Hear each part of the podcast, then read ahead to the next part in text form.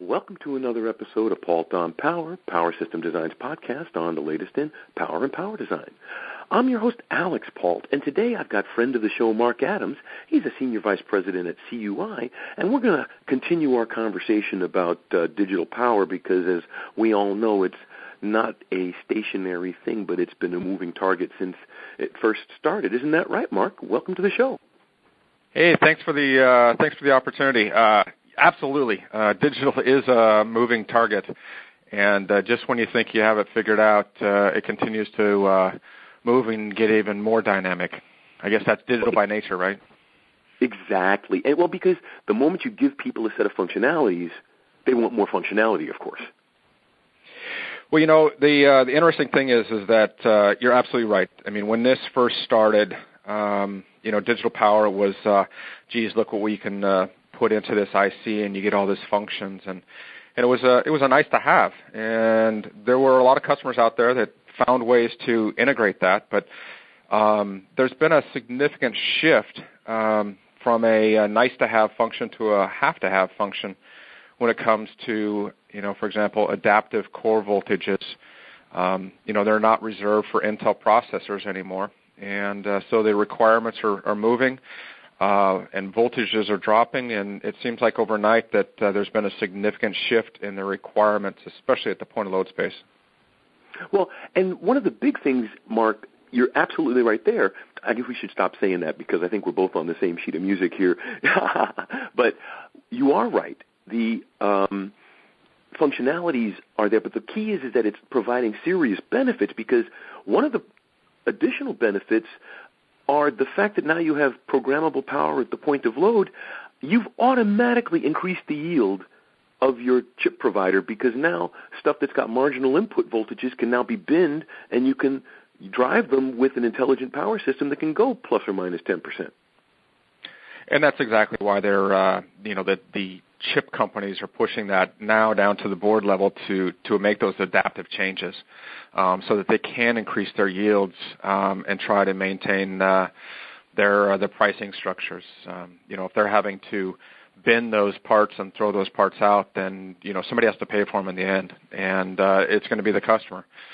So with that responsibility, though, it it pushes a, a power requirement um, to a design engineer that um, you know often isn't uh, isn't a power design engineer. I mean, they um, when you look at something that's pushing down to zero point eight volts on the core nowadays, and then it has to be adaptive. So that means I have to have digital, and then um, on top of that, uh, the transient responses that are happening.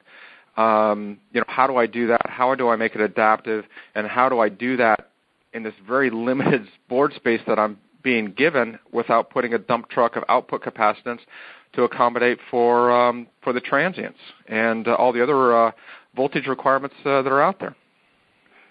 Well, that makes a very good point, which that adds another layer, which we'll, I want to definitely talk about a little downstream, that whole educational and understanding and embracing aspect of it. But let's roll back a little bit. Why don't we um, tell us a little bit about what you you guys are doing? You know, what new I P are you injecting into your technologies to address a lot of this stuff?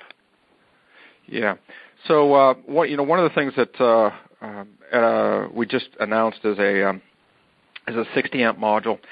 And uh, what's unique about the sixty amp module that um, that we uh, introduced is, uh, first of all, it has the uh, the Z L eighty-eight hundred on it from Intersil, which is the latest and greatest, um, you know, uh, always compensated uh, I C with their patented charge mode technology. And then mm-hmm. uh, on top of that, what we've done is we've incorporated a block of I P that we uh, brand as a Solus topology. And what it is, it's a SEPIC-fed buck topology. So now what we're able to do is we're, it's an integrated magnetic technology that uh, allows uh, greater transient response uh, without having to uh, buffer with the the, uh, the output capacitance that we talked about. Um, it has better E M I, um, and it's a higher efficiency and a denser package. So, um, you know, one of our competitors has a, a, a forty amp module, and, and we put sixty amps in the same exact space, and we actually, from a horizontal perspective, we actually take it down to um, below eight millimeters, so down to um, about seven point four millimeters height. So, um, you know, we're trying to impact the X, the Y axis of the board, but also um, the Z axis is becoming more uh, important out there. So it's a tight package. Um, it's a three-dimensional package that we try to um, condense and then um, also drive towards those those performance benchmarks that um, that are needed on these uh, these new chimps out there. Mm-hmm, mm-hmm, mm-hmm. Um, what about heat sinking? You know, actually, there's uh, there's no heat sinking required on it. That's the uh, that's the great thing about it. Um, it uh, there we are looking at options because you know more and more we're Uh, engaging with customers that um, you know are basically no no airflow environments. Um, typically, these kind of densities have been reserved for the datacom telecom structure, where they've got uh, you know uh, a, a turbofan trying to blow across the boards, trying to keep cool. But um, there's boxes out there that um, we're engaged with now that um, they have zero airflow, and um, and they're pushing uh, a lot of current around there. So it's there. Um, it, it, for those type of applications, um, we're absolutely uh, engaged with that. But in a general use, with if there's airflow, there's there's no heat sinking required. Wow. So basically, your topology really tries to address the strengths of the digital control methodologies that are there to enable the most uh, optimum opera- operation. It, it it takes it takes the best and makes it better. Well, I'll, I'll let you say that. I, I, I have to be impartial, but I will, I'll let the uh, facts speak for themselves, which leads me to what type of support do you provide? What kind of evaluation kits or uh, support in, from the engineering side do you give designers who want to incorporate your solution into their product? Yeah, so the sixty amp module, right now we are uh, sampling to uh, select customers. Uh, our engagements uh, have been uh, incredible. Um, We've um, uh, provided samples, uh, sample kits, uh, as well as a uh, easy-to-use uh, graphical user interface. That um, what we try to do is we try to strip out um, all of the items that we take care of. Um, you know, when a design engineer uses an I C, they get everything plus the kitchen sink and a G U I because they need to twist every knob, and, and we've actually taken care of eighty percent of the knobs. So we try to we provide uh, a very simple um, uh, G U I that is uh, really you don't need a keyboard. It's a mouse um, that can drive everything. So you can you can click through the whole process um, and program it and have it running in uh, in no time. Uh, so you know if, if a customer is looking for that canned solution in a in a module uh, because sixty amps isn't easy to design on a board. Um, you know we try to we try to keep that consistent, simple digital platform going forward. Right. Well, I mean, just the fact that you're even talking about sixty amps on a board and such, I can remember when you subvolt chips weren't even around.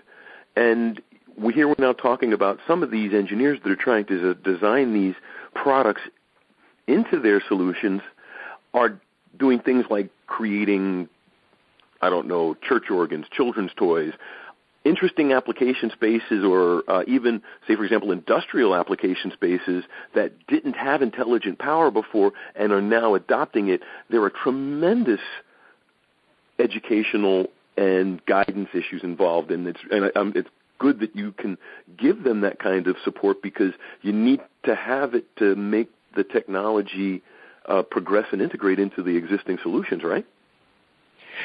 Yes, I mean it's we're really focused on on taking the complicated solution and making it easy. Um, the design engineer today, again, they just they don't have the time. Um, design cycles are getting shorter on them. Um, time to market is everything for these companies, and um, we're really focused on providing not only a, a superior hardware product, but a, a, an opportunity for the um, implementation of that that does not impact that schedule, and they can go back to doing what they do, and that's typically creating I P um, that makes that board work. Mm-hmm, mm-hmm. So um, what are some of the other uh, like top advantages from this uh, product family? So um, we're continuing to expand it. This is uh, this is our first product in the point of load space with this um, this topology. Uh, we also do have a, a quarter brick that we just announced with this topology. That's a seven hundred twenty watt quarter brick. So from us uh, going forward, you're going to see um, this uh, technology uh, proliferate throughout. Um, you know, I would expect to see uh, higher densities um, being pushed. Uh, when we look out there and we look at the chipsets driving um, current, uh, I was just reading through a, uh, a data sheet uh, yesterday that um, you know has a, a peak transient uh, requirement of one hundred eighty amps. I mean, so how do you do one hundred eighty amps uh, on a board? Um, you know, those are the well, things that's that we're trying to, to look for.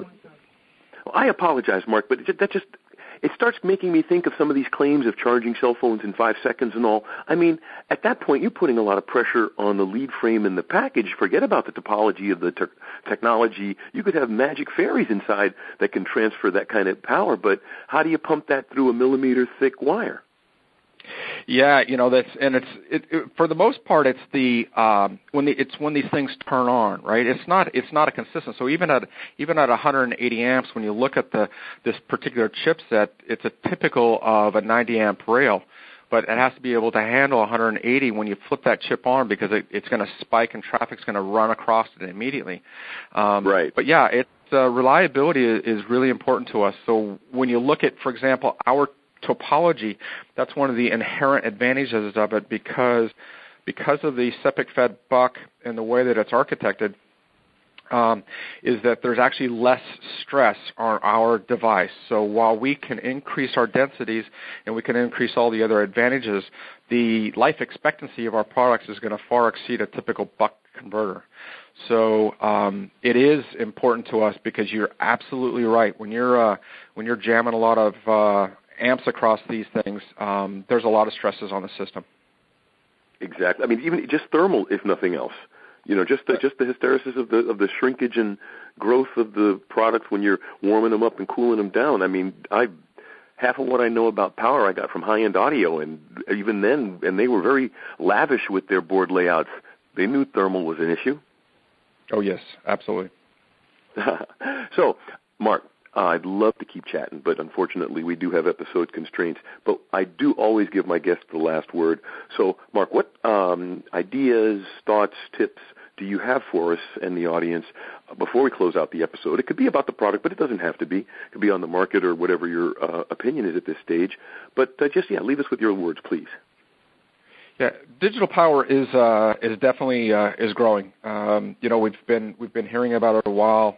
Um, that it's coming, it's coming, and, you know, frankly, it, it's here. Um, when you look at the uh, PMBus one point three being released, the implementation of A V S Bus, there's sig- significant um, uh, happenings in the space and the technology, and we're really focused on being in front of everything, um, being one of the first to market with uh, that meet the needs as well as integrating our own I P. And I would do hope that uh, the people that are listening go to uh, w w w dot c u i dot com and learn more about the uh, the products that uh, we have today and um, and the products that uh, we have uh, coming down our roadmap.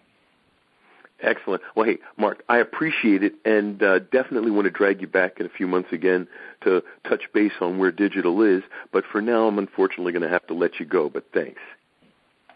Thank you. Have a great day. Oh, the pleasure is mine. And I'd also like to thank everybody out there in the audience for taking the time to be with us. We wouldn't be here without you. Tell your friends. This is Alex Paul for Pult on Power. Have a great day.